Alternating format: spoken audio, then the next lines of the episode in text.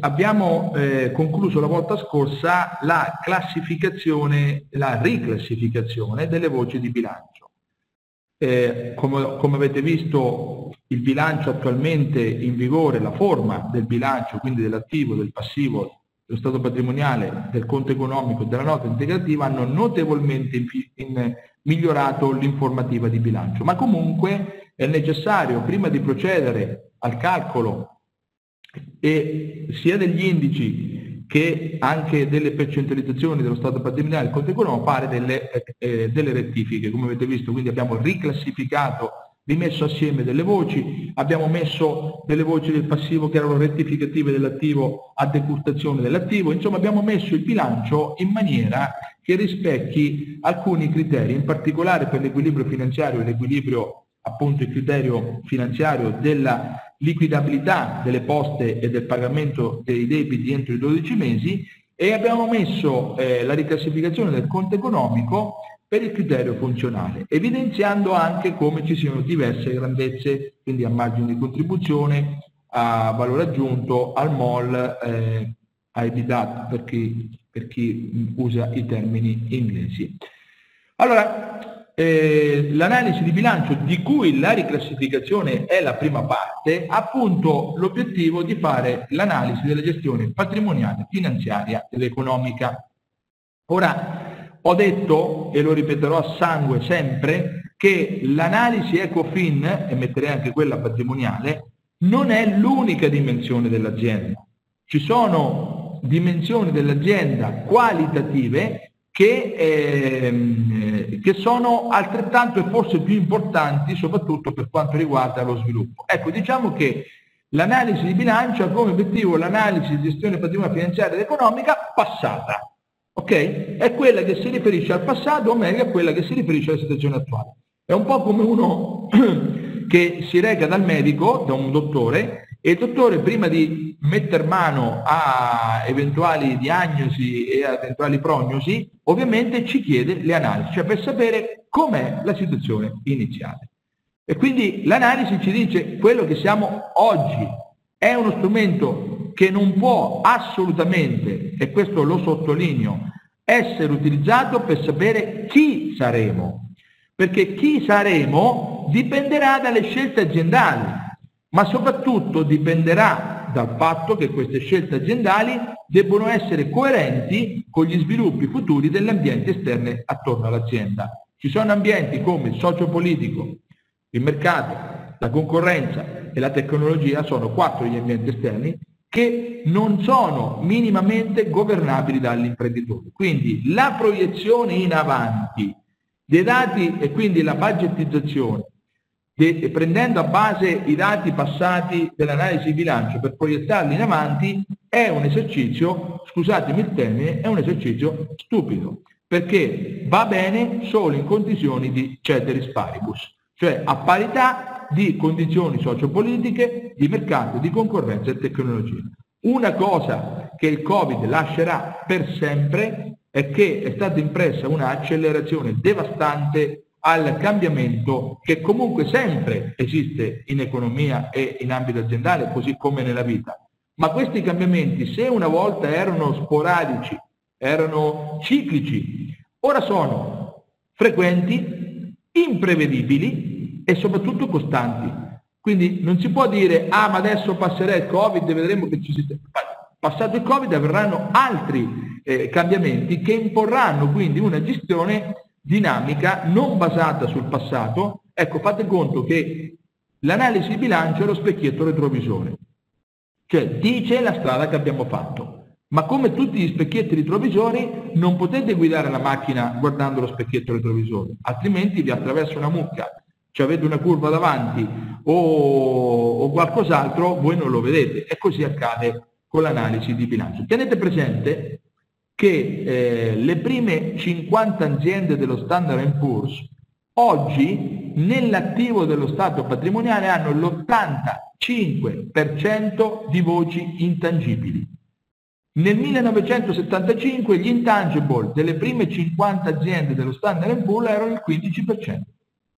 Cioè, capite? Oggi le aziende che hanno successo generano valore aggiunto e lo fanno con gli intangible e gli intangible sono tutt'altro che quantitativi, sono qualitativi e tant'è che in dottrina nelle scienze aziendali c'è molta difficoltà a stimare gli intangibili no? e metterlo in bilancio. Detto questo, che quindi ci serve perché per mettere ordine, e detto anche che l'analisi qualitativa lo strumento migliore per farla è la balance scorecard, per chi volesse approfondire gli studi, vi, vi, vi consiglio in particolare di seguire il professore Alberto Bubbio, eh, che, con cui collaboriamo, abbiamo, teniamo periodicamente eh, un corso alla LUIC di Castellanza, alla Business School, dove eh, facciamo la certificazione per Balance Scorecard Developers, cioè per sviluppatori di Balance Scorecard chi volesse avere informazioni può andare sul sito bscitali.it che sta per balanza storica. Però detto questo è indubbio che lo stato di salute dell'azienda ad oggi, non futuro, sia una cosa importantissima. Quindi lo stato di salute, però attenzione, anche qui è uno stato di salute parziale che riguarda, eh, diciamo così, la costituzione fisica dell'azienda. Ma ci sono altre variabili che, eh, e quindi la costruzione fisica parliamo di reddito, parliamo di equilibrio finanziario, parliamo eh, di gestione patrimoniale, ma ci sono altre variabili come la soddisfazione del cliente, il clima aziendale, la capacità di innovare, la qualità del portafoglio prodotti, eh, il brand, ci sono altre variabili che non sono ponderate dall'analisi di bilancio ma che influenzano lo stato di salute. Ripeto, quello futuro, non quello passato. L'analisi di bilancio permette delle comparazioni nel tempo passato fra le varie, misurando, questo sì, le performance reddituali dell'azienda e quindi capire perché è successa una cosa e perché ne è successa un'altra. Gli indici sono ovviamente di due tipi sono gli indici statici riferiti eh, a specifici istanti dell'azienda e poi ci sono i flussi che sono le variazioni. Ovviamente eh, direi che questo può essere meglio spiegato con il tipo di analisi che poi noi andiamo a fare. Noi rispetto all'analisi di bilancio, ai dati di bilancio, noi possiamo fare due tipi di analisi. Un'analisi di tipo verticale, un po' l'abbiamo iniziata con il MASA, con il CCN, con il, il, il, margine di contribuzione, con il valore aggiunto, con il MOL, eccetera, eccetera. Quella è un'analisi di tipo verticale perché è fatta sullo stesso anno, ok? Quindi verticalmente. Poi c'è indispensabile, è un'analisi tipo orizzontale che va fatta rapportando questi indici, queste grandezze del bilancio e facendo quindi una serie storica di dati per capire appunto quello, per capire quello che è successo. Oh, quando nasce l'analisi bilancio, faccio un po' di storia perché è carina la storia dell'analisi per indici, il, mm, il, primo a fare degli indici di bilancio fu un certo Donaldson Brown intorno agli anni 20 Donaldson Brown non era un cattedratico, anzi era un venditore della DuPont Chemical e quindi lui vendeva eh, prodotti per la DuPont.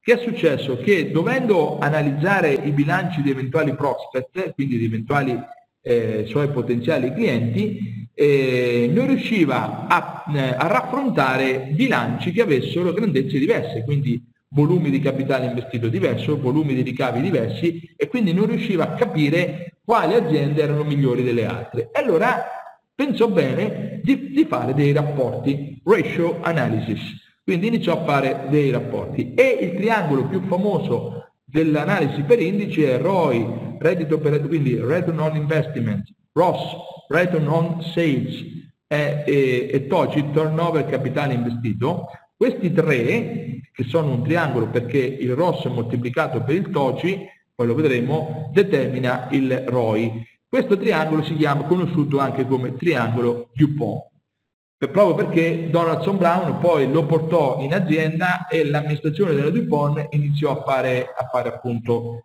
eh, l'analisi di bilancio. Oh, eh, vediamo un po' gli indici di composizione e gli indici di correlazione. Ecco, l'abbiamo visti, gli indici di composizione sono il MASA, sono il CCN sono il test acido che vedremo più avanti eh, e sono indici che ci dicono appunto, che ci dicono appunto la composizione dell'equilibrio sostanzialmente finanziario patrimoniale. E poi ci sono gli indici di redditività, appunto principalmente il triangolo Dupont, quindi ROI, ROS e TOCI, e, ehm, e c'è l'indice di rotazione, la capacità dell'azienda di far diventare eh, cassa eh, la parte del capitale investito. Abbiamo visto che nell'attivo dello stato patrimoniale ci sono due ordini di grandezze, ci sono le grandezze che ruotano velocemente entro 12 mesi, cioè che noi investiamo e poi disinvestiamo con molta rapidità, sono i crediti, la cassa è liquida per eccezione, quindi non si mobilizza mai, però ci sono i crediti e il magazzino che ruotano. Ora, più la rotazione è elevata e più c'è la capacità di generare reddito. E poi ci sono gli indici di sviluppo e gli indici eh, di rinnovamento. Andiamo per ordine. Ecco, attivo fisso sul totale dell'attivo, vediamo un po' un attimo gli indici di composizione. Ecco, questo ci dice quanta parte dell'attivo è, eh, è composta da attivo fisso. Per l'attivo fisso sono gli investimenti in fattori produttivi a fecondità ripetuta, sia materiali che immateriali, e cioè di quei fattori produttivi che riescono a, ehm, che partecipano a più cicli produttivi. Quelli sono appunto classificati come attivo fisso. Ora, un'azienda che ha molto attivo fisso e poco circolante è, eh, è un'azienda rigida. Qui da vedere se eh, bene o peggio non esistono aziende migliori o peggiori da questo punto di vista. Perché? perché tutto è collegato con, eh, con il rapporto dell'indebitamento. In particolare, qui non l'ho messo ma andrebbe messo, ecco, eh, per esempio il patrimonio netto fratto totale passivo che è l'ultimo che vedete, questo è molto importante e io direi anche patrimonio netto fratto totale debiti dei terzi. Ora mi sono confrontato con eh, altri colleghi, questo indice dovrebbe essere pari a 2. E qui introduco un discorso che ci servirà anche nell'analisi di tipo reddituale. Ora, che vuol dire? Che io devo avere, due, devo avere uno di capitale proprio e due di debiti dei terzi. Eh, se voi guardate i bilanci delle aziende italiane, penso che quelle che stiano, soprattutto le piccole e medie, penso che quelle che stiano sotto a due si contino sul palmo di una mano. È una questione culturale dove nei paesi anglosassoni e nei paesi eh, di cultura tedesca, comunque nei paesi in cui si fa impresa adottando le tecniche di gestione anglosassoni, quindi direi tutto il mondo aziendalmente evoluto, sa che bisogna finanziare l'attivo fisso, eh, scusate, l'attivo patrimoniale, bisogna finanziarlo con, il, con, le fonti stabilmente vincolate, quindi bisogna finanziarlo col capitale proprio e con il capitale dei terzi. Quindi se voi fate il rapporto il ROE, il ROE sarebbe reddito non equity, sarebbe il reddito netto fratto il capitale proprio. Questo ha senso farlo solo in situazioni in cui dove appunto il patrimonio netto è almeno tre volte, eh, eh, scusate, almeno un terzo e almeno un quarto dei debiti dei terzi. Ma se come in Italia spesso è un ventesimo, il 5%, cioè capitale netto molto basso al denominatore, significa che qualsiasi livello di utile voi abbiate, avete un ROE alto. Quindi il ROE, il ROE, se vedete qualcuno che guarda il ROE in aziende medio-piccole, dove il patrimonio netto è una parte risibile delle fonti patrimoniali, dovete cacciarlo perché non capisce niente. Non si può calcolare il ROE nelle situazioni in cui il patrimonio è troppo basso. È insignificante.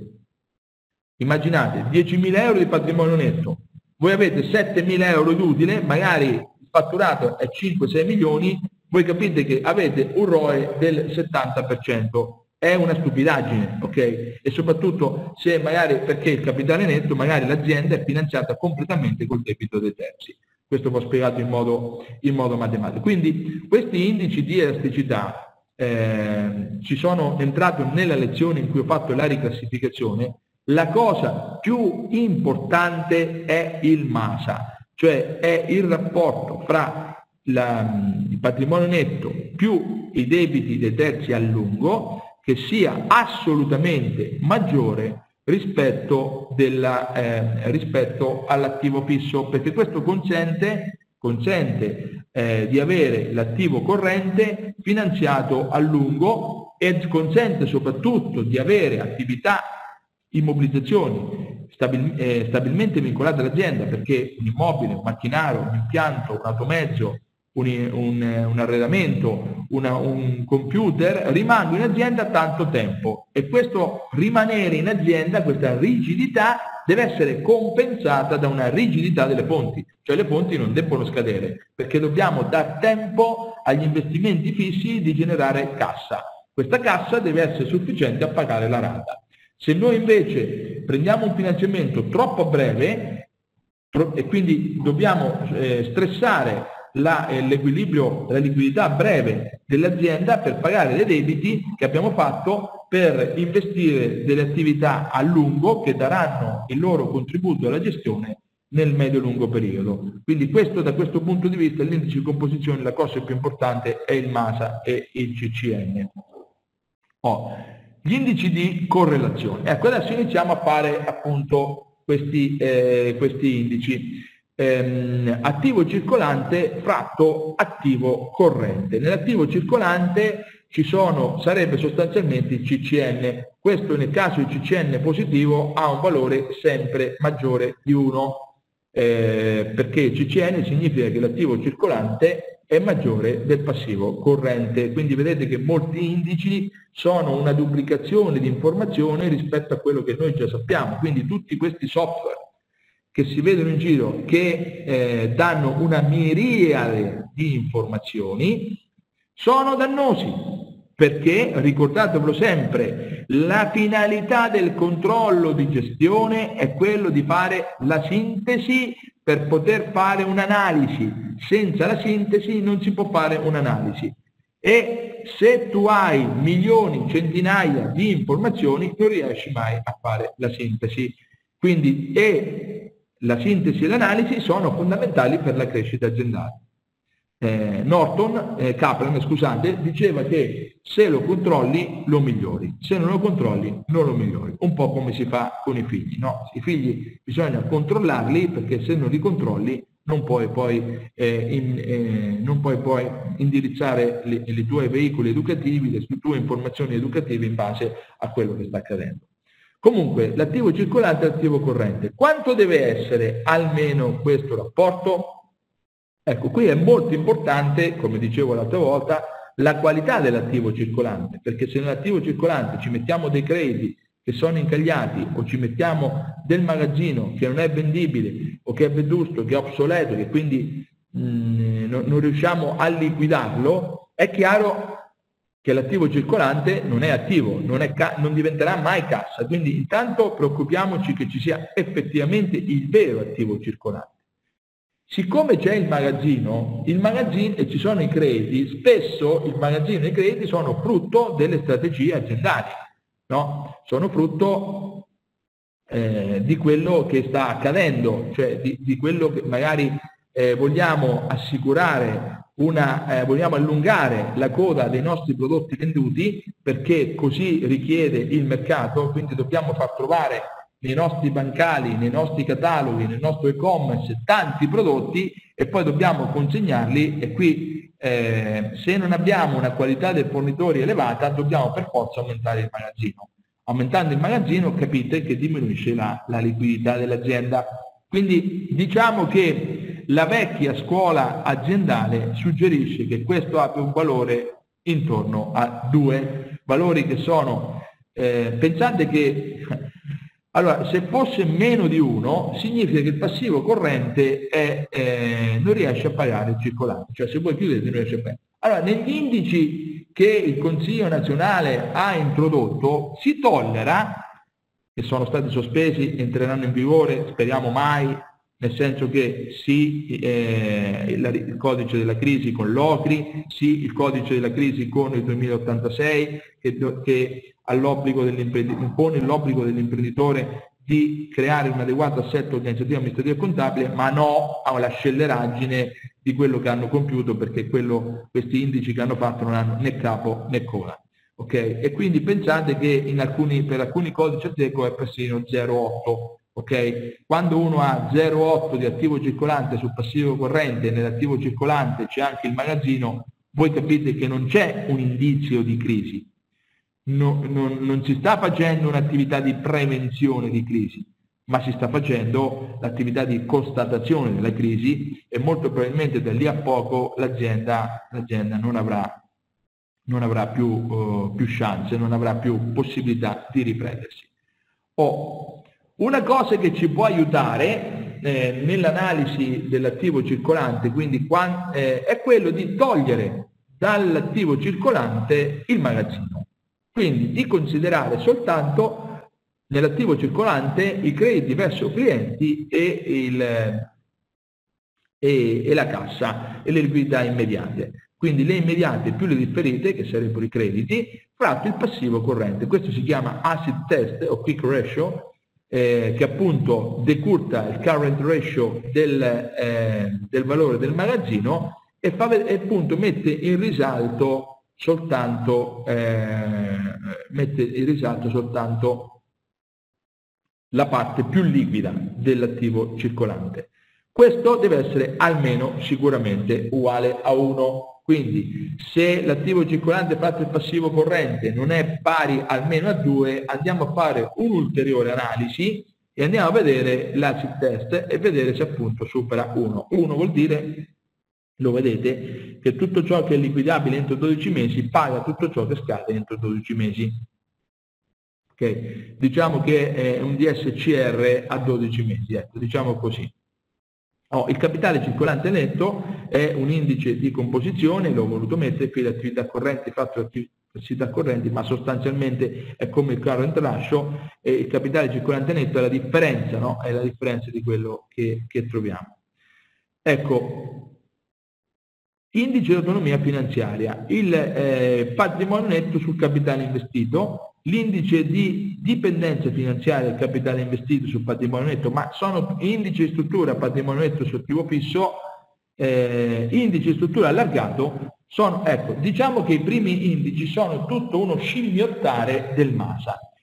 L'indice di struttura il, o margine, l'indice è il rapporto, il margine è il calcolo, quindi quando parlate di margine o eh, capitale circolante netto, eccetera, parliamo di valori assoluti, Qui invece parliamo di valori eh, relativi. Il capitale proprio, più, questo è in assoluto questo qui, l'indice di struttura allargato o margine di struttura allargato o come lo chiamo io MASA, margine che è l'acronimo di ma, margine S struttura A allargato, MASA, è, eh, ci dice se le fonti a lungo, quindi capitale proprio più debiti consolidati, siano superiori all'attivo fisso e deve essere maggiore di 1. Ora, quando in azienda si mantiene questo indice maggiore di 1, la mia esperienza e anche la matematica dicono che non ci sono problemi di liquidità. Perché? Perché l'azienda si è sempre finanziata bene. È chiaro che all'interno di questo rapporto più il capitale proprio è alto e meglio è, però io dico sempre che i debiti, ci sono i debiti buoni e i debiti cattivi.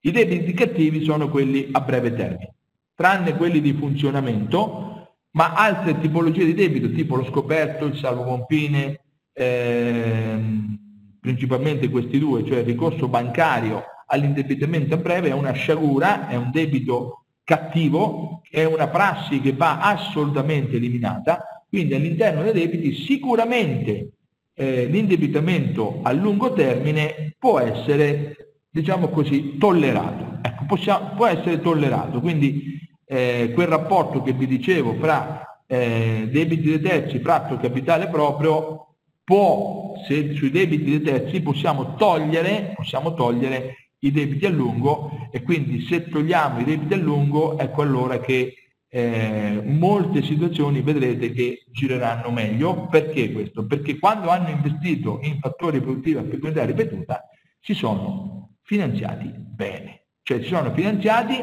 curando la lunghezza del rimborso. Quindi più la fonte, più, scusate, più l'investimento eh, che abbiamo fatto indebitandoci con debiti dei terzi è a lungo, più lunga deve essere la scadenza del debito, almeno pari alla durata di eh, giacenza in azienda di quell'investimento. Se l'investimento dura 8 anni, il debito deve essere 8 anni e di più. Se dura 3 anni, deve essere almeno 3 anni. Ok? Quindi questa è la cosa. Quindi questa qui è, è quello che mi sento di, di dirvi, di ricordarvi che questo qui è la cosa più importante di tutte da questo punto di vista, rispetto a tutto quello che ho detto, perché poi se c'è questo positivo c'è anche l'indice di disponibilità positivo, sicuramente anche l'acid test sarà positivo e quindi gira tutto. Ecco perché dico non vi fissate a fare centinaia di indici, fatene uno, già questo basta. Poi magari si può fare l'acid test, magari, ok? Fatto questo fate l'acid test, che è questo qua, questo qui. Perché? Perché depuriamo questa situazione dalle disponibilità, quindi dal, eh, dal magazzino che come sappiamo gira molto meno. Oh, ecco qui alcuni, eh, alcuni indici ve l'ho detti, qui magari segnatevele queste, queste io non sono, lo trovate in dottrina è così, eh, però ecco, io la cosa importante che vi dico è che l'indice di disponibilità deve essere superiore a 2, l'acid test deve essere maggiore di 1, ma soprattutto il MASA deve essere maggiore di 1 e il rapporto fra debiti dei terzi e capitale proprio deve essere almeno 3, dovrebbe essere 2, ma dovrebbe essere almeno 3. Qui bisogna lavorare molto perché eh, su questo indice eh, in Italia c'è ancora tantissimo, tantissimo da fare. Tantissimo da fare. Andiamo a vedere l'indice di redditività. Ecco, eh, hanno un duplice scopo. Misurano mh, la redditività di un certo investimento, eh, quindi per esempio se avessimo fatto degli investimenti, il capitale investito, cioè il totale d'attivo, sarebbe aumentato e questo aumento in che cosa si è tradotto? Ecco, questo riusciamo a capire sicuramente quello che è successo. Ok? Due, che eh, gli indici di redditività da una parte e gli indici di rotazione dall'altra determinano la redditività, del, eh, determinano la redditività eh, dell'azienda. Ehm, vi dicono appunto eh, delle informazioni sulla capacità dell'azienda di, eh, di produrre la ricchezza rispetto all'anno precedente, ma soprattutto che cosa si è fatto per produrre questa, questa ricchezza e sicuramente dalle analisi delle situazioni sbagliate si potrà trarre un insegnamento del futuro. Questo sì, assolutamente sì. Da questo punto di vista l'analisi per indici è utilissima, cioè per capire quali, se le scelte passate abbiano avuto un impatto, eh, abbiano avuto un impatto positivo. Ma assolutamente l'analisi, l'analisi, per indici non può essere un driver per la, lo sviluppo futuro, assolutamente. Può essere sicuramente una, un aiuto per capire dove abbiamo sbagliato, ma non può essere la guida, soprattutto numerica, quindi budget fatti soltanto perché sono proiezione in avanti di serie storiche, serie storiche che non hanno nessuna possibilità di perpetuarsi in futuro nel modo più assoluto. Perché se qualcuno qui pensa che il futuro sia una proiezione del passato invece che sia una cosa completamente diversa dal passato, allora credo che questo non sia il posto dove deve formarsi, perché casca tutto. Se uno parte dal presupposto che il futuro è uguale al passato, cioè non capiamo, non capiamo che, stiamo, che viviamo in un mondo che invece ha il vero problema della ipercompetitività, cioè del fatto che cambiano continuamente le variabili della crescita. E quindi cambiando le variabili della crescita devo assolutamente valutare dei contesti per capire cosa devo fare che non sono assolutamente uguali a quelli del passato, quindi non posso usare l'analisi, eh, l'analisi per indici. Ora, eh, qui se, vedete il ROE, il ROE è quello che vi dicevo prima, è il reddito netto fratto il capitale investito. Ora, questo ha senso, questa cosa qui ha senso soltanto se voi mettete in relazione il, eh, il capitale netto adeguato, cioè un capitale netto deve essere almeno un terzo del passivo, un quarto del passivo, un quinto del passivo, ok? Ma non può essere un ventesimo del passivo, perché se il capitale netto è un ventesimo del passivo, significa il 5%, qualsiasi reddito mettete sopra verrà sempre un ROI elevato. Quindi attenzione, l'ho detto prima, lo ripeto adesso, se avete livelli di capitale netto risibili non dovete assolutamente procedere al calcolo del ROE nel modo più assoluto perché è insignificante è assolutamente insignificante. Allora, l'acronimo la, la, sta per Return on Equity e quindi misura la remunerazione del capitale investito. In dottrina si dice che questo indice dovrebbe essere utilizzato dagli imprenditori per valutare la convenienza degli investimenti e quindi di fronte a due investimenti bisognerebbe agire sul ROE. Ecco, questa è una cosa, eh, cioè bisognerebbe eh, scegliere l'investimento che ha il ROE migliore. No? E quindi in dottrina, per esempio, nei libri viene scritto che l'imprenditore potrebbe valutare di investire tutto in azienda e investire in, eh, per esempio, in titoli di Stato oppure in obbligazioni che abbiano dei rendimenti superiori. Questo però è soltanto una favola perché chi di voi ha vissuto un po' in azienda sa benissimo che questo non può accadere, cioè non può accadere che l'azienda la mattina a meno che l'imprenditore sia stato uno molto evoluto, ma a quel punto sicuramente il ROE sarà elevato e che quindi possa scegliere, anche valutando le prospettive future, che potrebbero essere assolutamente diverse rispetto a quelle eh, del passato e quindi che l'eredità scenda, potrebbe dire, siccome prevedo che il ROE scenderà, allora io disinvesto e vendo l'azienda. Ma, ma attenzione, questa condizione è possibile solo se l'azienda è vendibile. Domanda, quante aziende in Italia sono vendibili? Qui eh, questa sarebbe una domanda a cui vorrei sapere la vostra risposta. Quante aziende in Italia possono essere eh, considerate autonome, non schiave della presenza dell'imprenditore? Cioè quante aziende in Italia possono andare avanti, scusate, senza che l'imprenditore eh, vada in azienda sono pochissime. Cioè significa che se le aziende eh, non, non, sono libere della presenza dell'imprenditore, quindi non riescono a vendere, scusate, non riescono ad operare senza che l'imprenditore vada tutti i giorni in azienda a spingere, non sono aziende vendibili e quindi non hanno nessun valore. Ecco, quindi il discorso sul ROE è un discorso molto molto particolare che va preso con le pinze. Invece, dal punto di vista reddituale, l'indice più importante di tutti è il ROI. Il ROI è il reddito operativo fratto il capitale investito. Vi ricordate, noi nell'analisi di bilancio abbiamo determinato la grandezza del reddito operativo, che è il reddito della gestione caratteristica, cioè sono i ricavi meno i costi dovuti all'approvvigionamento, meno i costi dovuti alla produzione, meno i costi dovuti all'amministrazione, meno i costi dovuti alla vendita. Quindi acquisto, produzione, amministrazione e vendita sono, sono i quattro processi, sono le quattro attività tipiche, ripetitive, eh, che la, caratteristiche dell'azienda e quindi sono quelle che sono, diciamo così, incastonate all'interno dell'azienda, che hanno la capacità di perpetrarsi. Quindi è molto mh, probabile che il reddito operativo, se vedete la serie storia, storica, eh, sia una caratteristica, ecco perché gestione caratteristica. L'altra cosa fondamentale del, del ROI è che è l'indice dell'efficienza aziendale. Siccome vedete che al denominatore c'è il capitale investito, ora la domanda è, se a parità di capitale investito migliora il reddito operativo, che cosa è successo?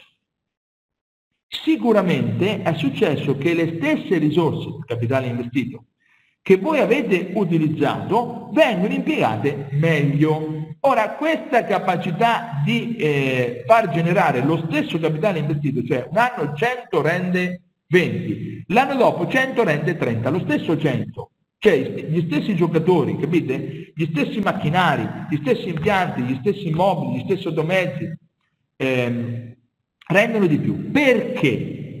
La risposta non può essere che qualitativa, cioè c'è stato qualcosa a livello di know-how, a livello di formazione, a livello di nuovi prodotti, a livello di miglioramento di processi, a livello di formazione, a livello di leadership, a livello di eh, clima aziendale che ha condotto l'azienda ad avere un risultato ceteris paribus capitale investito, cioè mantenendo costante il capitale investito, migliore. Ok? Ecco, quindi il ROI è insieme al MASA l'indice più importante. Se dovete prendere degli indici bilanci prendete il MASA e il ROI. Punto.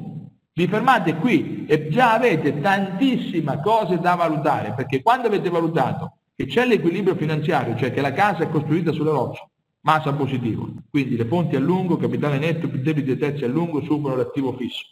Il ROI, soprattutto l'analisi orizzontale del ROI, sta crescendo, allora voi siete a posto.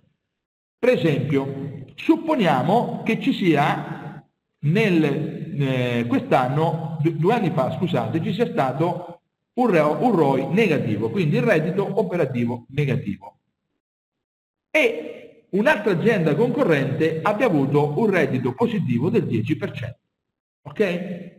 Facciamo l'analisi di bilancio dello scorso anno e vediamo che il ROI dell'azienda che prima era negativo ora è diventato zero, cioè l'azienda ha coperto le perdite. Quindi se noi guardiamo il trend storico, vediamo che c'è un trend in miglioramento. L'altra azienda che aveva 10 quest'anno ha 5. C'è un trend in peggioramento, cioè fra un'azienda che ha reddito operativo negativo ma in miglioramento e un'azienda che ha reddito operativo positivo ma in peggioramento, soprattutto parlando a livello di ROI, quindi a costanza di capitale investito, vuol dire che l'analisi orizzontale ci fa capire rispetto all'analisi verticale, se noi guardassimo solo l'analisi verticale non ci sarebbero dubbi, sceglieremo un'azienda che ha il reddito positivo.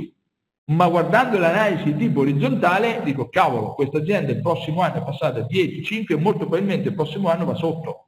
Invece la, l'azienda che ha fatto meno, poi zero, probabilmente il prossimo anno farà più e di conseguenza quindi avremo un'azienda che probabilmente in futuro avrà eh, un reddito superiore. Ecco, capite la, eh, la differenza fra l'analisi tipo verticale e l'analisi tipo orizzontale? Sono completamente, eh, sono completamente diverso. Ho eh, il ROD, il ROD eh, è fonte di tante arrabbiature da parte mia perché sento parecchi presunti esperti che utilizzano questo ROT per riempirci la bocca di una cosa eh, per, fare, per, fare, per, fare, un po' di cinema, diciamo così. Allora, ve la dico da un punto di vista eh, dottrinale e scientifico, poi andiamo a vedere qual è la verità. Intanto sono gli oneri finanziari, eh, finanziari fratto il capitale dei terzi, cioè fratto il debito dei terzi. Questo ci dice quanto costa il nostro indebitamento, cioè prendo gli oneri finanziari fratto capitale dei terzi e calcolo ipotesi 4%. 4% di indebitamento.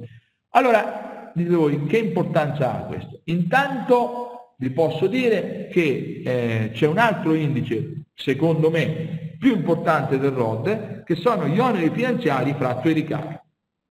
L'esperienza mia da patologo aziendale mi dice che quando gli oneri finanziari superano il 3% delle, delle, dei ricavi, quindi fate oneri finanziari fratto 3%, quello è un indice sicuro di default aziendale. Le aziende quando superano questo limite non riescono più a tirarsi fuori. Perché? Perché è troppo grande il peso dei debiti dei terzi, soprattutto a quel livello significa che poi l'indebitamento è stato fatto a breve termine, non è stato fatto a lungo termine e quindi eh, c'è un onere, superiore. Quindi se proprio nelle piccole e medie imprese dovete utilizzare un indice, non utilizzate il ROD, ma utilizzate oneri finanziari fratto ricavi, non fratto fatturato, perché fatturato è un'altra cosa, non fate come il Consiglio nazionale che nel panel di indici sulla crisi d'impresa ha messo appunto oneri finanziari fratto fatturato, fratto ricavi.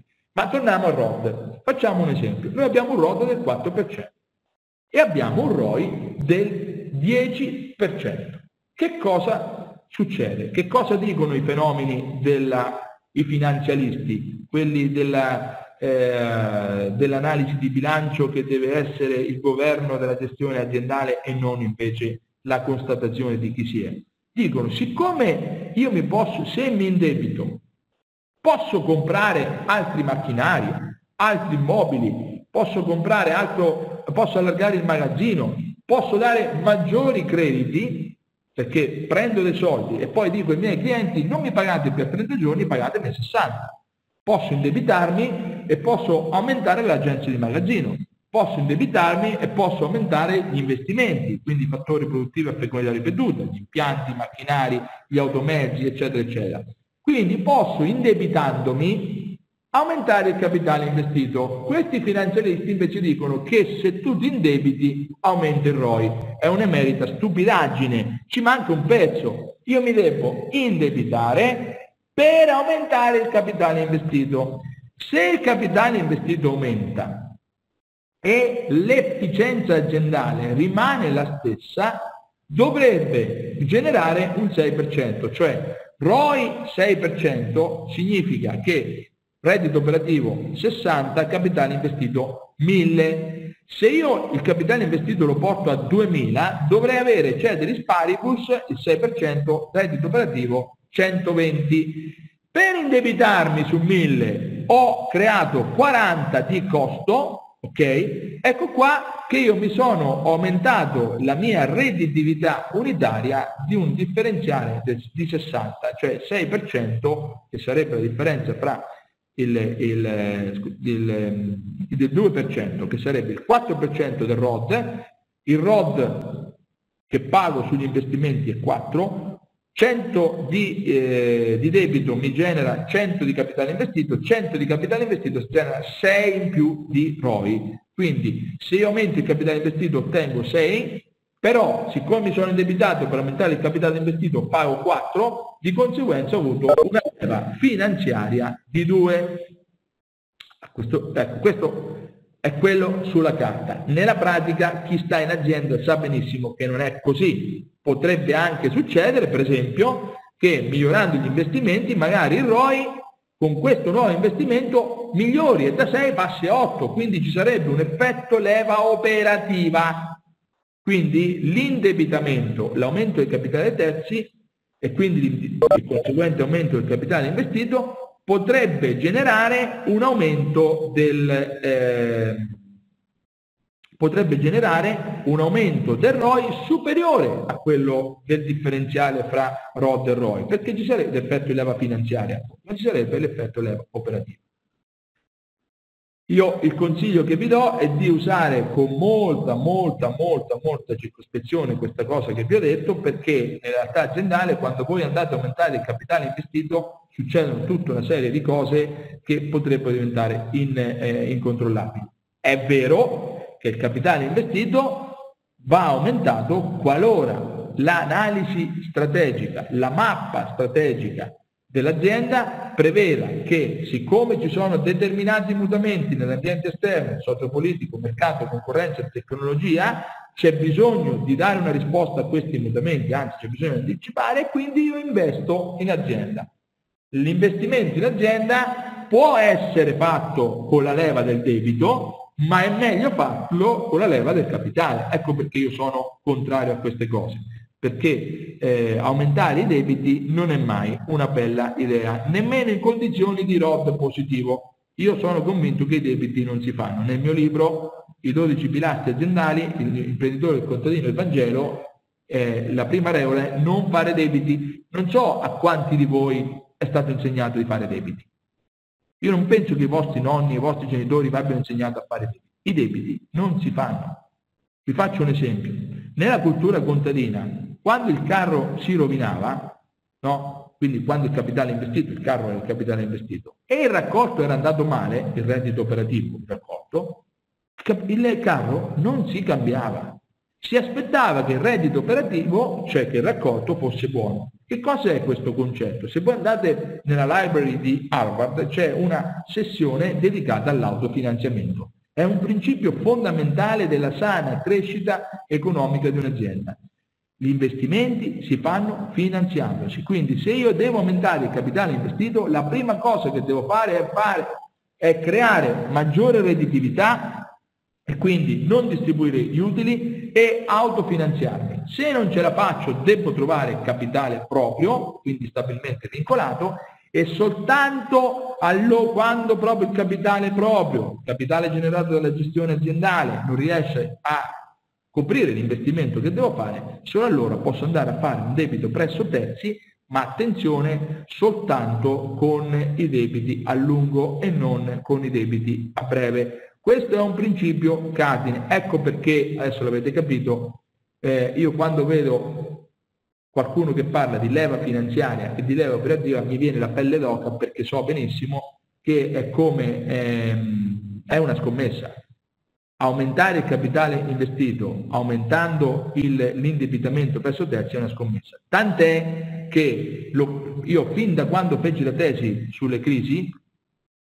io la mia tesi si chiamava eh, patologia generale dell'azienda, nel senso che ho studiato perché le aziende muoiono, dovete sapere che uno dei, degli acceleratori, allora il motivo per cui si fallisce, per cui le aziende vanno in crisi è uno, è l'incapacità di evolversi.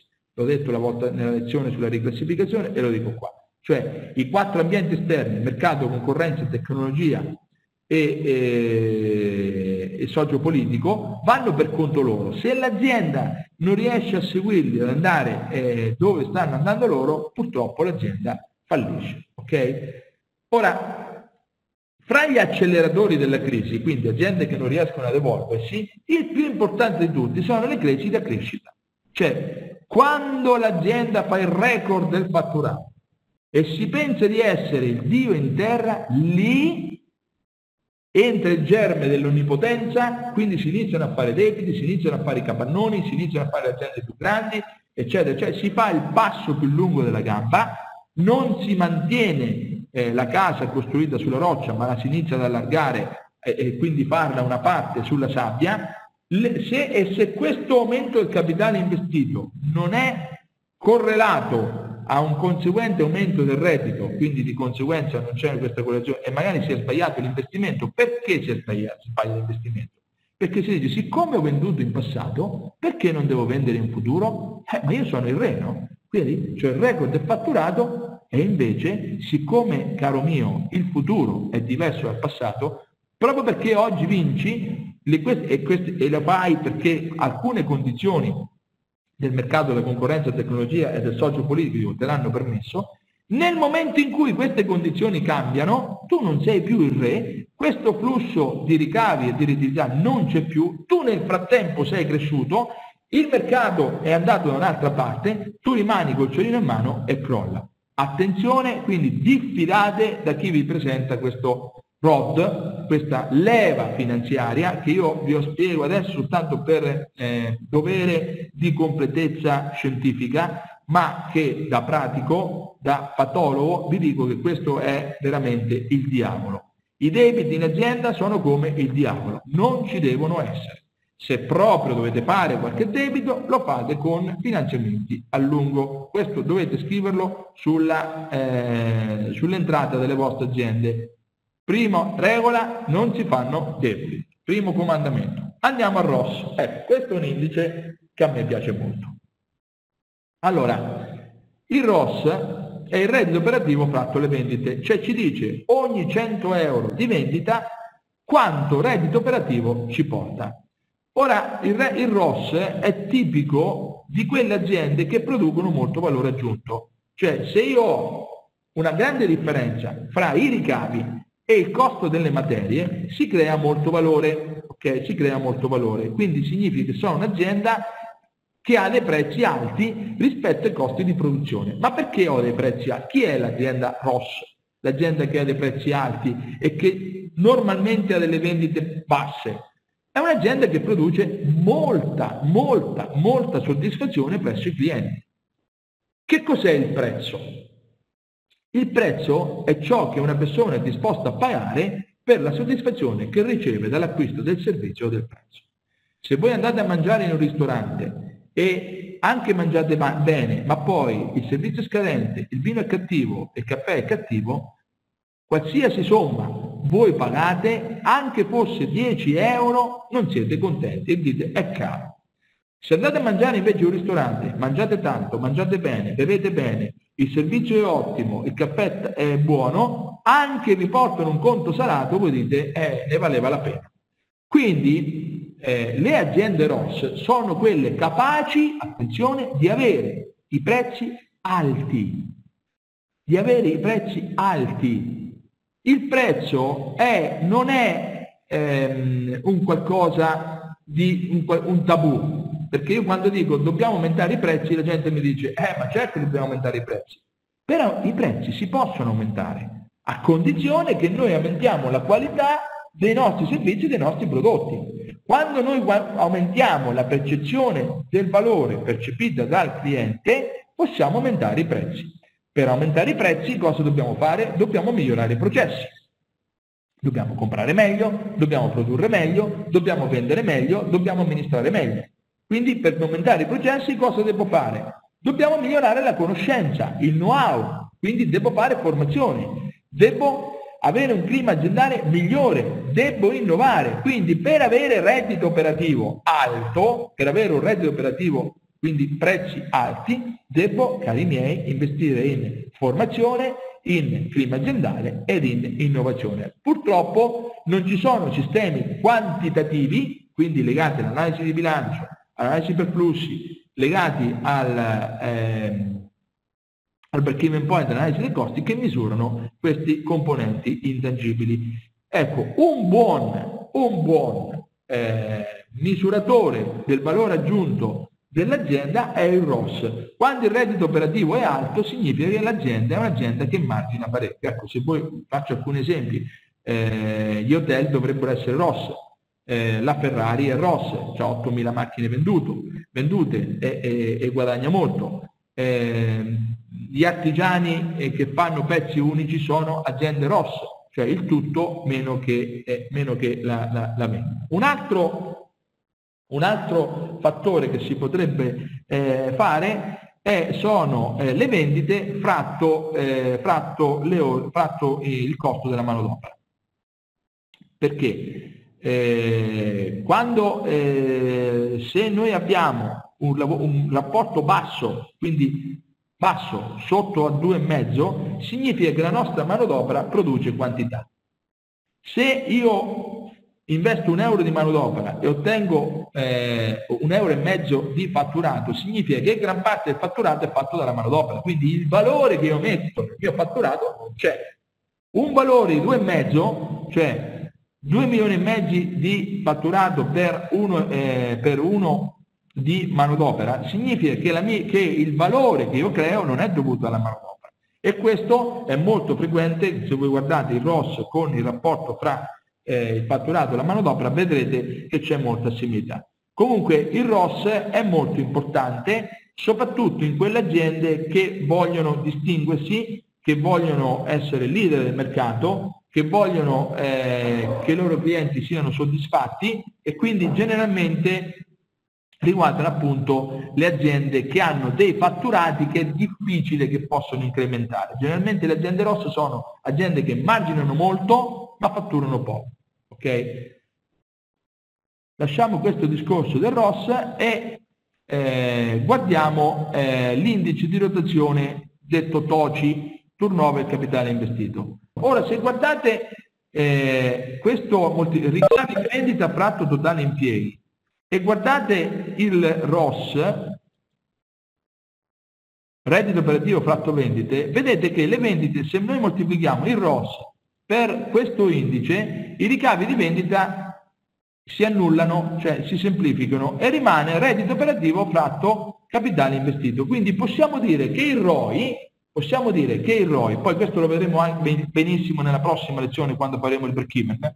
lo spiegherò, faremo una lezione intera su questo aspetto del ROI che dipende dal ROS e dal TOCI. Comunque vedete, se io, se io moltiplico reddito operativo fratto vendite per vendite fratto impieghi, semplifico le vendite e mi rimane proprio reddito operativo fratto capitale investito. Quindi il ROI che è anche il triangolo di Dupont questo, dipende dal ROS, quindi dalla redditività unitaria delle vendite, deve essere alta, e dipende anche da quanto è veloce, da quante volte i, i gli impieghi tornano liquidi attraverso i ricavi. Che cosa succede? Lo vedremo quando faremo il break-even, che un'azienda ROS per poter avere, eh, per poter avere dei ricavi eh, alti, dei prezzi alti, deve avere dei vantaggi competitivi. I vantaggi competitivi di processo produttivo, di brevetto, di marchio, di mercato si ottengono soltanto con grandi investimenti di attivo fisso. Quindi sostanzialmente le aziende ROS sono anche, ripeto lo vedremo meglio quando faremo il ROS, quando faremo il break-even, ehm, in un'altra lezione, eh, le aziende ROS sono caratterizzate da una forte presenza di elementi fissi nell'attivo e quindi hanno, fanno, e siccome hanno, quindi hanno tanto attivo fisso, ma hanno pochi ricavi di vendita. Quindi le aziende ROS fanno fatica a ruotare perché il capitale è tutto fisso, soprattutto intangibile, ok? Hanno investito molto in capitale in, intangibile. Al contrario, chi sono le aziende TOCI? Cioè le aziende che spingono il ROS dal lato TOCI. Quindi se voi avete volete spingere il ROI, avete due leve. O spingete ROS, quindi aumentate i prezzi e diminuite i costi a parità di capitale investito, oppure spingete dall'altra parte, quindi diminuite gli impieghi o aumentate le vendite. Ora, se volete aumentare le vendite, chiaramente dovete fare delle politiche tipo di scontistica, eccetera, eccetera, che portano a politiche non ROS. Faccio un esempio. Il supermercato è l'azienda TOCI per antonomasia un supermercato può avere anche un indice di rotazione di 6, cioè posso dire eh, 3 milioni di capitale investito si possono fare con scusate, 3 milioni di ricavi si possono fare con 500 mila euro di capitale investito. Quindi 6 volte 500 mila euro per fare il magazzino, i, i scappali e qualche frigorifero, potete fare anche 3 milioni di ricavi. Quindi io ho due leve per aumentare il ROI, il ROI la redditività del capitale o spingo lato prezzi e quindi aumento la redditività dell'azienda, oppure aumento le vendite. Molto spesso queste due cose sono contrarie. Ora, qual è l'azienda migliore? Un'azienda rossa o un'azienda tossica? Non esiste un'azienda migliore. È chiaro che un'azienda rossa è un'azienda che se, che se tu eh, aumenti di poco le vendite ti genera tanto utile perché è tanta la redditività.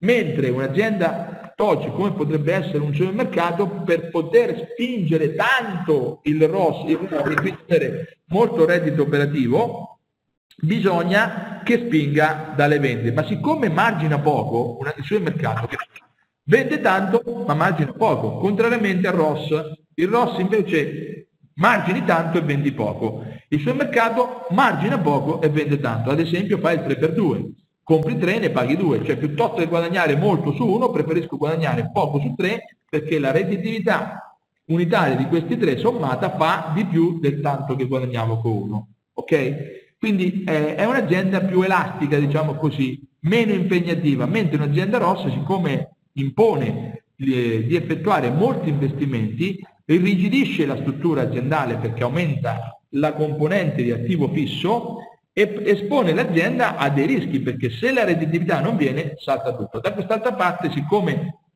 la gran parte dei costi sono costi di acquisto, quindi sono costi variabili, eh, al reale delle vendite variano anche i costi, quindi diciamo così, eh, lasciatemi bene, perderà una, mh, ha, una ha una elasticità, diciamo così, più attenuata. È, è un'azienda dove ci si fa male meno, ecco, consentitemi questa consentitemi questa locuzione un po' eh, così un po' pacchiana.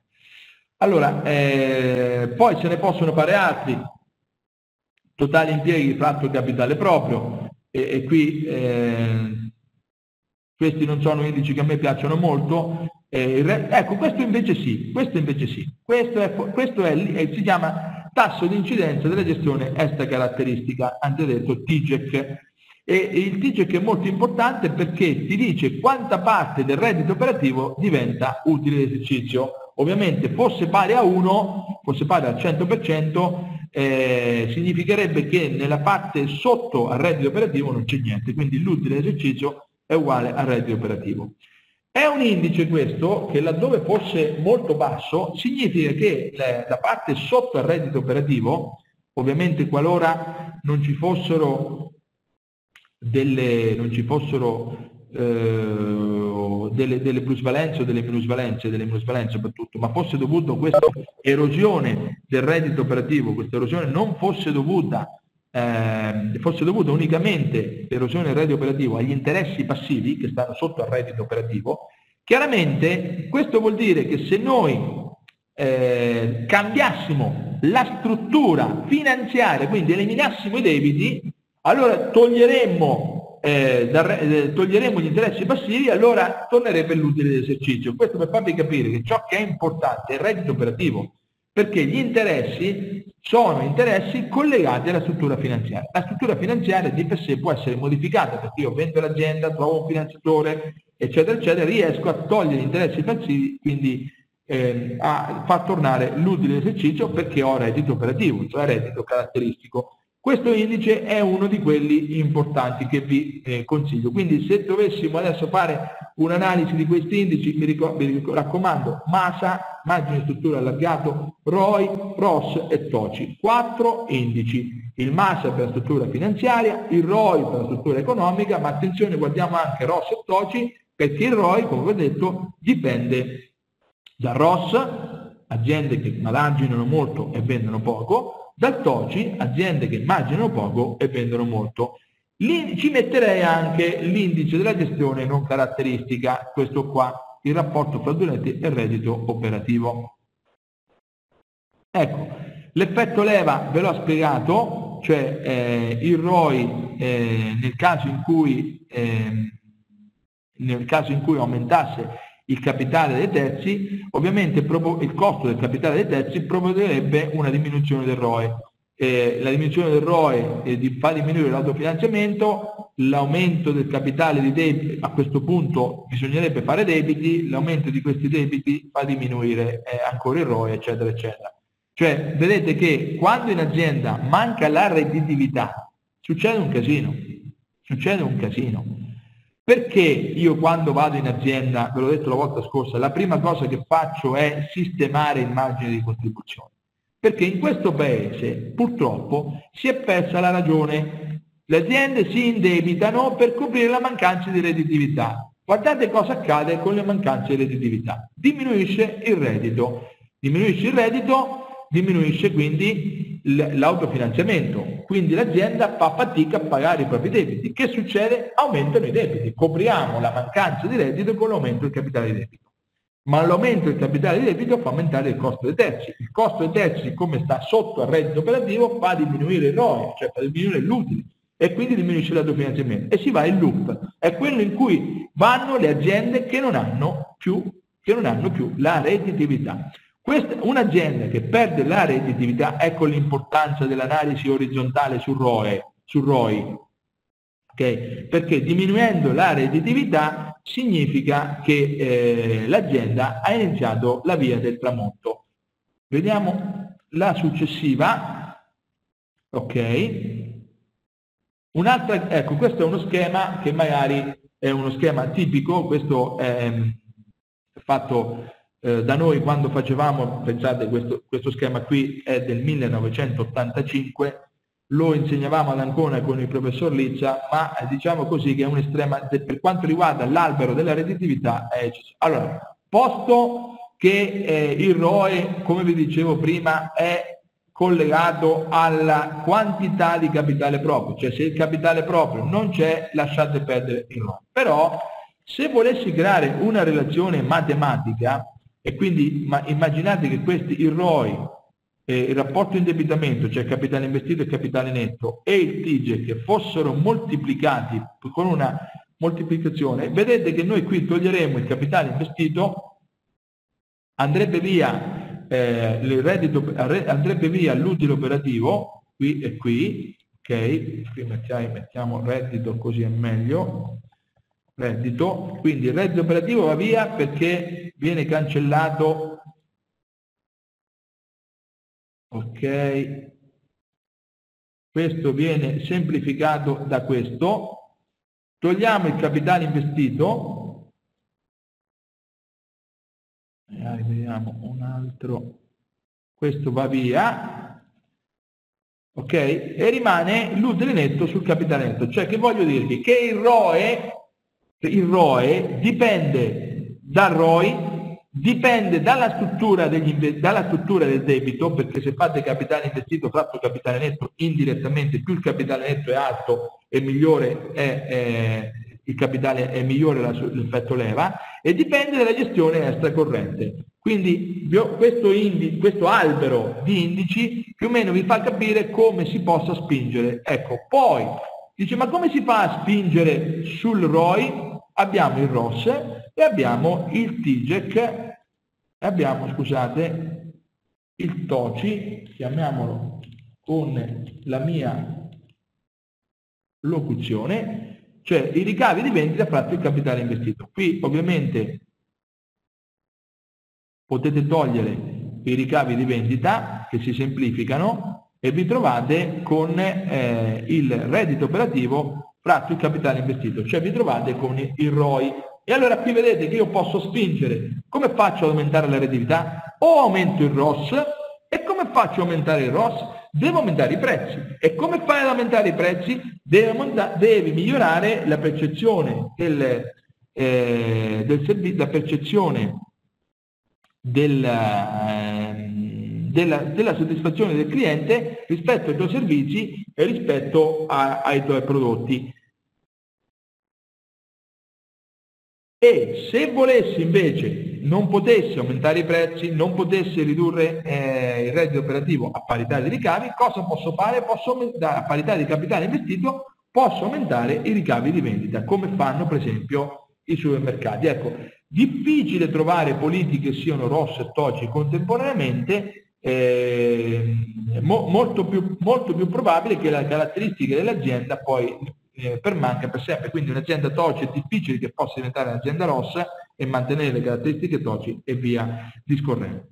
Due parole sul toci. Ora, se uno mi chiedesse a me quale dal punto di vista della... Eh, eh, diciamo così, de, de, dell'indice che più di altri riesce a discriminare un'azienda che fallirà, un'azienda che andrà in default, ce n'è uno, che è il TOC. Ma di gran lunga è un indice, se voi dovete studiare dei concorrenti, dei clienti, per capire se loro finiranno male oppure no, e questo lo dico eh, permettendo tutto quello che ho detto prima, cioè che L'analisi per indici non ha la capacità di predizione, ma ha la capacità di eh, constatazione, ok? Ma il TOCI è l'unico indice che ha la capacità di predizione, o meglio, non il suo valore annuale, ma il suo trend. Supponiamo un'azienda che ha TOCI 3, quindi ricavi di vendita fratto capitale investito, il capitale investito torna liquido tre volte ok? L'anno dopo 2, l'anno dopo ancora 1,8, l'anno dopo 1,6. Che cosa sta accadendo? Due cose. O che a parità di capitale investito i ricavi diminuiscono, o che a parità di ricavi aumenta il capitale investito. Quindi io faccio investimenti ma l'azienda non riesce a venirmi. Come si può spiegare questa cosa? E questo vi, invito, vi vorrei invitare a fare un esercizio. No? Perché l'azienda perde rotazione. Cioè perché a parità di capitale investito diminuiscono i ricavi oppure aumentando il capitale investito i ricavi non reagiscono? La ragione di questa cosa è solo qualitativa. Sta accadendo qualcosa a livello di variabili intangibili, a livello di variabili qualitative all'interno dell'azienda che sta portando l'azienda al fallimento. Il primo accost- e poi vi faccio qualche esempio. Quindi che può succedere, per esempio? Può succedere che l'imprenditore ha perso la leadership.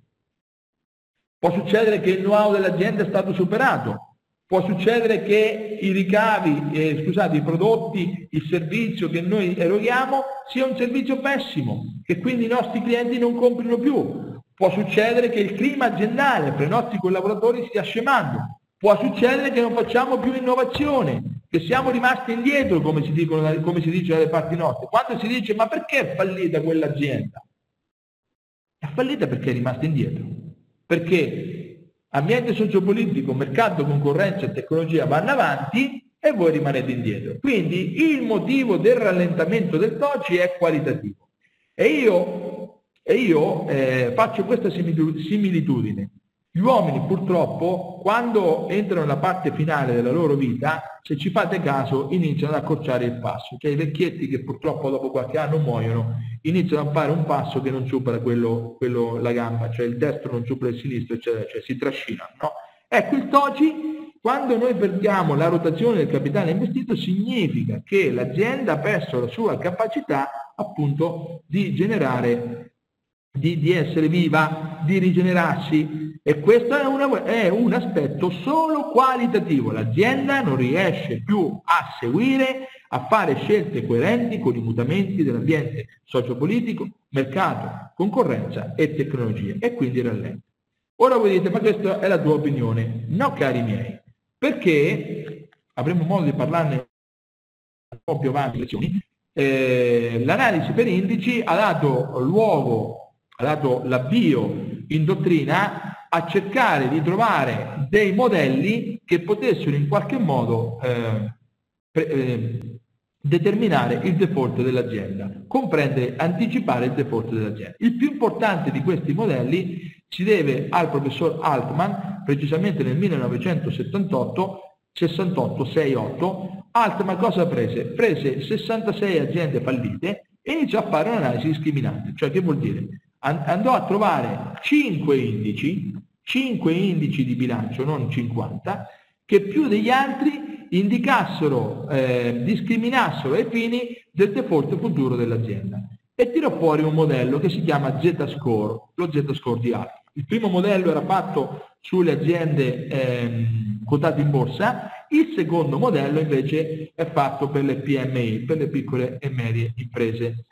Oh, eh, questi cinque indici moltiplicati tra di loro danno lo Z-score. Ora, mentre i quattro indici sono ponderati per dei pesi più o meno uguali, quindi Atma che ha fatto ha preso 5 indici e poi l'ha misurati, l'ha ponderati per dei pesi.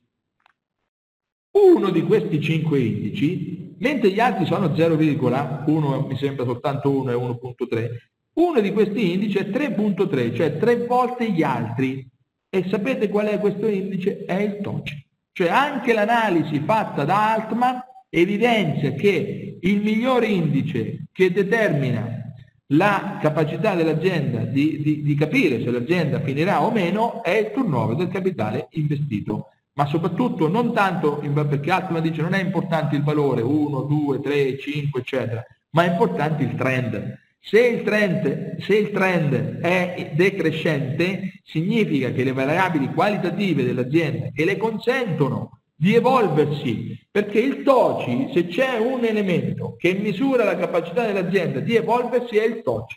Se l'azienda ha capacità di evolversi, il TOCI aumenta, i ricavi sul capitale investito aumentano. Ma se il TOCI non aumenta, significa che l'azienda non ha capacità di evolversi. È un, è un ragionamento matematico semplicissimo. No? A parità di capitale investito, se tu segui i tempi, i ricavi aumentano. Okay? Se tu aumenti il capitale investito, i ricavi devono aumentare in maniera più che proporzionale. Se i ricavi invece aumentano in maniera meno che proporzionale all'aumento del capitale investito, significa che le tue scelte sono sbagliate rispetto a dove vai. È un indice fondamentale.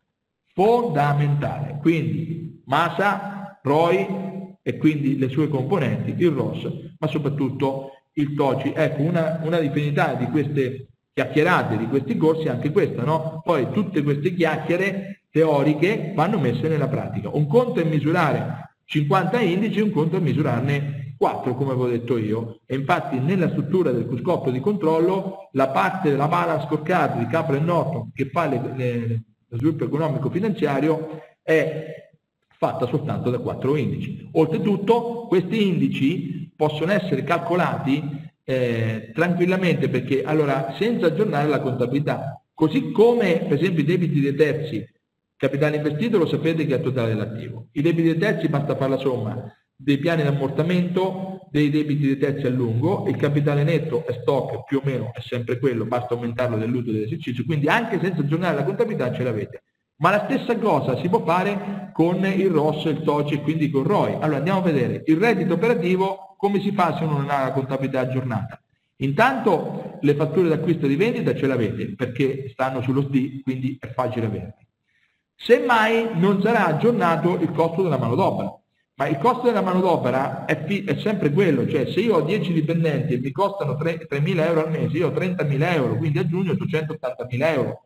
Se nel bilancino di giugno c'è scritto 150, basta che appena tolgo 30.000 euro e io ho già il reddito operativo. Poi mancano gli interessi passivi e gli altri costi non documentali. Allora è meglio non misurare perché la misurazione non è corretta Oppure è meglio misurare subito anche se la misurazione di qualche spanna non è corretta? Non abbiate dubbi, misurate il più possibile, anche su elementi non certi, perché la velocità della misurazione ci permette la velocità della reazione ad eventuali storture che si vanno generando. Quindi mi raccomando, Fate, fate, assolutamente questo esercizio, poi i ricavi di vendita ce l'avete, quindi senza avere la contabilità, perché se la domanda è, eh, ma io devo avere la contabilità aggiornata, perché a forza di avere la contabilità aggiornata, vi succede che avete anche l'analisi per indici lontana dal periodo in cui è successo, e quindi i più bravi magari il mese dopo hanno il bilancio, ma la stragrande maggioranza delle imprese, soprattutto quelle che sono seguite dai commercialisti, hanno i bilanci adesso,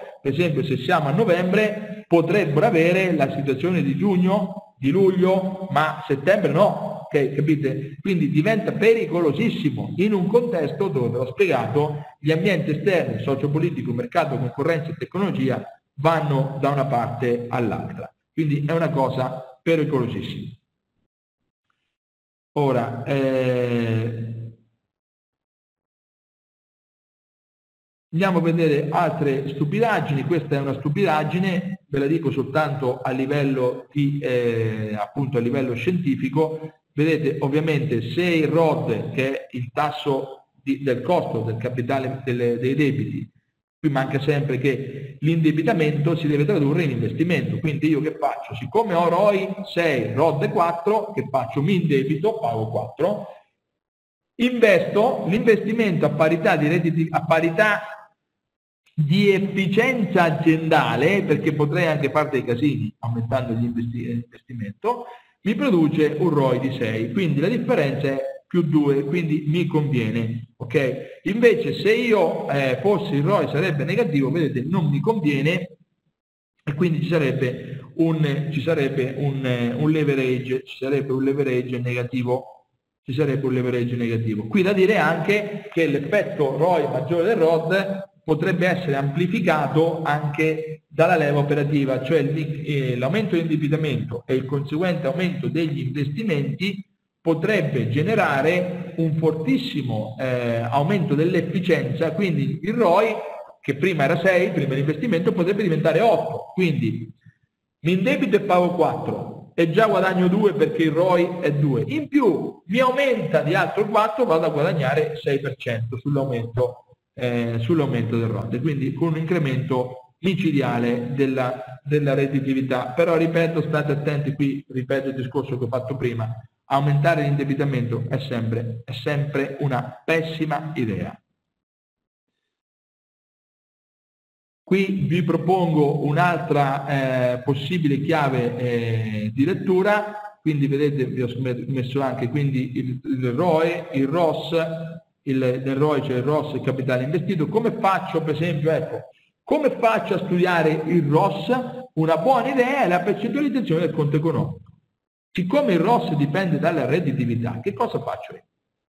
Eh, per esempio, quanto è inciso il costo del venduto sul fatturato? L'anno prima era 35, l'anno dopo è 40. Significa che abbiamo consumato di più o comunque che i prezzi dell'aumento del costo delle materie prime non siamo riusciti a trasferirli sulle vendite. Quindi le variazioni del ROS, come posso analizzarle? le animazioni del ROS vanno analizzate con la percentualizzazione del conto economico. Per esempio un'animazione del ROS potrebbe essere spiegata da un aumento dell'incidenza del costo della manodopera e quindi significa che la manodopera è aumentata e io non sono riuscito a trasferirla sulle vendite. Quando succede questo, generalmente, perché non riusciamo a trasferire sul ROS eh, la capacità, cioè gli aumenti dei costi? Perché non riusciamo a trasferirli sul ROS? Perché non riusciamo a aumentare i prezzi.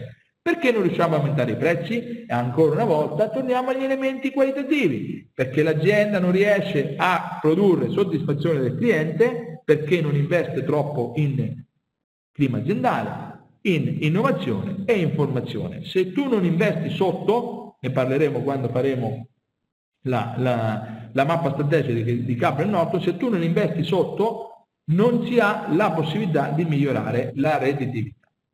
Ecco, il tasso di rotazione del capitale investito come si può analizzare? Si possono fare due alberi di valutazione. Si può fare la rotazione del magazzino, quindi si può vedere per esempio quante volte il magazzino ruota eh, dentro il capitale, perché il capitale investito abbiamo la parte del, del, degli investimenti che sono fissi e quindi non possono ruotare, ma ciò che può migliorare la rotazione del capitale investito è il magazzino. Quindi sicuramente diminuendo il magazzino diminuisce il capitale investito e aumenta la rotazione.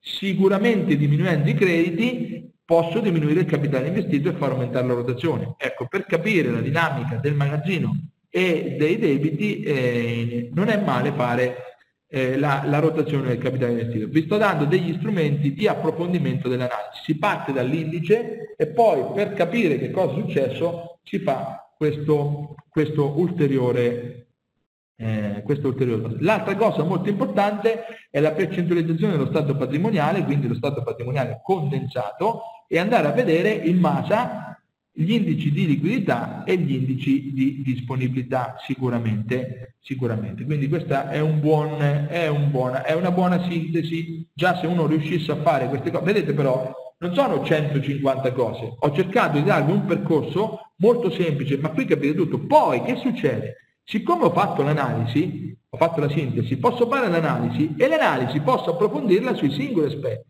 cioè posso andare, posso andare più in profondità. Okay? Ecco, questa è un'altra versione di come studiare il ROI. Vedete che eh, il, il, ROI è composto dalla rotazione del capitale investito, da oggi, ricavi fatto eh, capitale investito, e dal ROS, il reddito operativo fatto vendite. Eh, il reddito operativo potrebbe essere studiato fra i ricavi meno il costo del venduto, quindi vi vado a vedere i costi di fabbrica, spese di vendita, no, trasporto e spese amministrative, quindi con la percentualizzazione. Sopra invece è un'ulteriore questa classificazione le disponibilità liquide, le rimanenze in magazzino e i crediti, cioè vado a vedere la composizione. È la stessa cosa di questa messa in maniera diversa, ma eh, è sempre lo stesso valore informativo, ha lo stesso valore informativo. Ecco, quindi eh, andiamo a vedere un pochino gli indici di rotazione, già ve l'ho detto, quindi si può fare la rotazione del costo del magazzino, costo del venduto fratto la scorta media, e qui perché il costo del venduto sarebbe quanto costa, quindi, eh, quanto costa la materia che, che io, ehm, il, quanto parte del ricavo è dovuto al costo delle materie prime. Costo del venduto, lo sapete, rimanenze iniziali più acquisti meno rimanenze finali. Ecco, qui Qui in questa tipologia di indici e anche un po' nel, nel reddito operativo c'è il problema delle rimanenze. Eh, è chiaro che il sistema informativo dell'azienda è cruciale nell'analisi di bilancio, comunque è cruciale dappertutto. E eh, un'azienda che ha un sistema informativo carente, quindi che non ha un CRM per la gestione eh, delle relazioni con i clienti, che non ha un ERP verticale che gestisca tutti i processi aziendali, che non abbia nell'ERP la possibilità di calcolare quotidianamente il valore del magazzino, è un'azienda che già non ha a livello qualitativo, ecco, e questa cosa non si può vedere, non ha le capacità per potersi adattare prontamente ai mutamenti. Quindi eh, vi invito, vi invito a potenziare i vostri sistemi informativi. Oltretutto, un adeguato assetto organizzativo, amministrativo e contabile è anche eh, una disposizione normativa che è entrata in vigore il 16 marzo del 2019 ehm, che, è, che è il 2086 secondo comma che impone agli imprenditori di avere un adeguato assetto organizzativo, amministrativo e contabile. Ora, un'azienda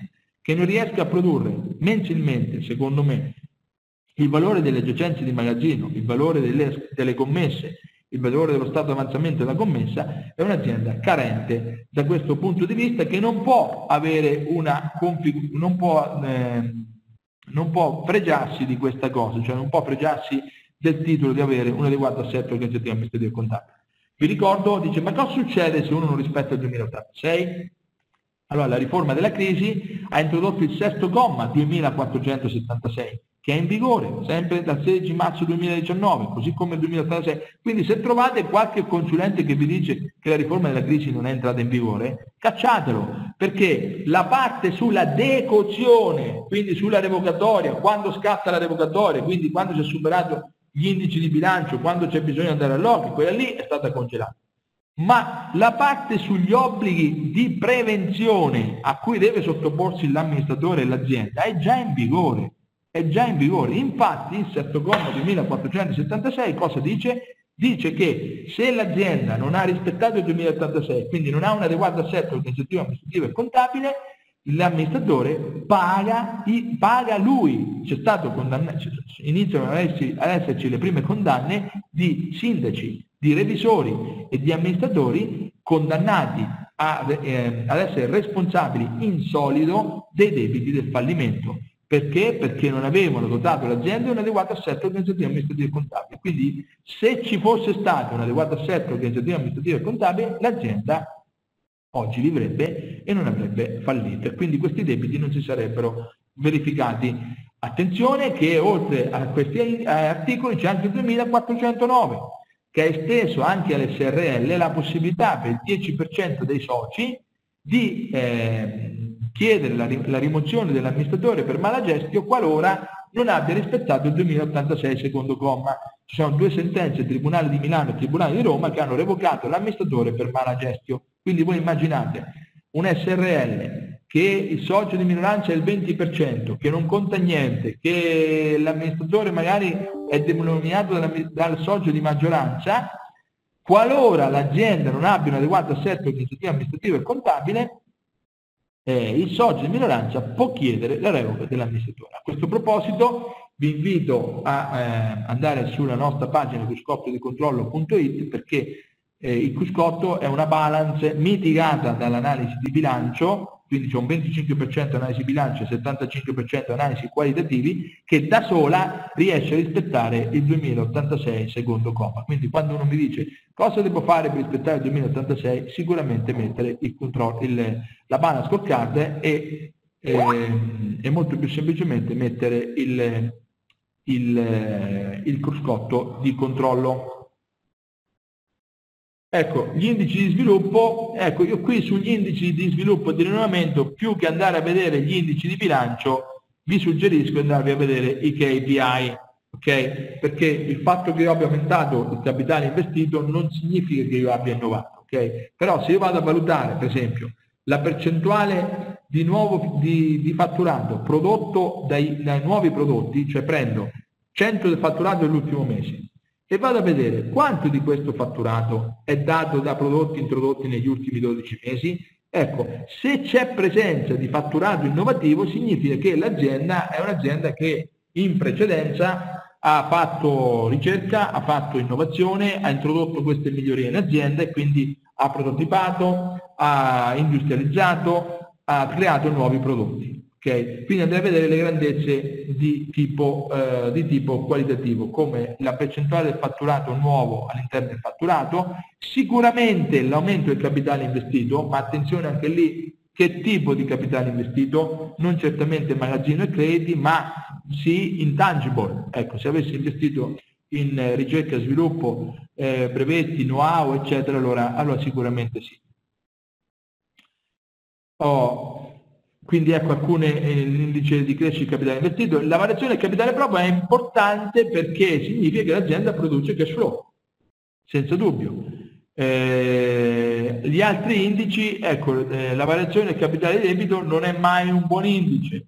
La variazione del valore aggiunto sì, questo, questo è il delta, il delta ecco, i, eh, quello che vi consiglio di fare è quando fate l'analisi orizzontale è di fare il delta, cioè rispetto all'anno prima, quanto si è migliorato o peggiorato? Una cosa che non vi ho detto ma è importantissima, è che nell'analisi per indici bisogna prendere a base almeno tre bilanci, non potete fare un'analisi su due bilanci o su un bilancio, ma dovete fare un'analisi almeno su tre bilanci, in modo tale da avere appunto questa variazione. Ecco, la variazione del valore aggiunto è molto importante, soprattutto sulle aziende rosse. Il valore aggiunto ci dice quanto valore la nostra azienda ha aggiunto rispetto alle risorse che ha utilizzato per creare i propri prodotti. Quindi se io acquisto costo del venduto 100 e rivendo a 300 significa che ho aggiunto 200 al valore delle merci, no? delle materie prime che ho lavorato. Ora, questo valore aggiunto eh, è tanto più grande quanto più eh, la nostra azienda produce, è, è, è fondata su, su elementi intangibili, quindi su beni materiali intangibili di cui poi detiene anche la protezione, perché un valore un vantaggio competitivo basato su beni materiali intangibili è tale solo se tu lo puoi difendere. Questo qui, per esempio, spiega perché 50 aziende dello Standard Poor's, le prime 50 aziende dello Standard Poor's, abbiano un volume in bilancio di intangible pari a 80 cioè significa che il valore aggiunto si crea se ci sono intangibili e soprattutto se questi intangibili sono protetti. Quindi queste analisi poi, una volta fatta l'analisi, bisogna andare a vedere un po' anche eh, perché, no? o, o, o, come fare per cambiarli. Quindi se tu vuoi aumentare i prezzi, per esempio, e vuoi creare valore aggiunto, devi spingere sulla formazione, innovazione e clima aziendale.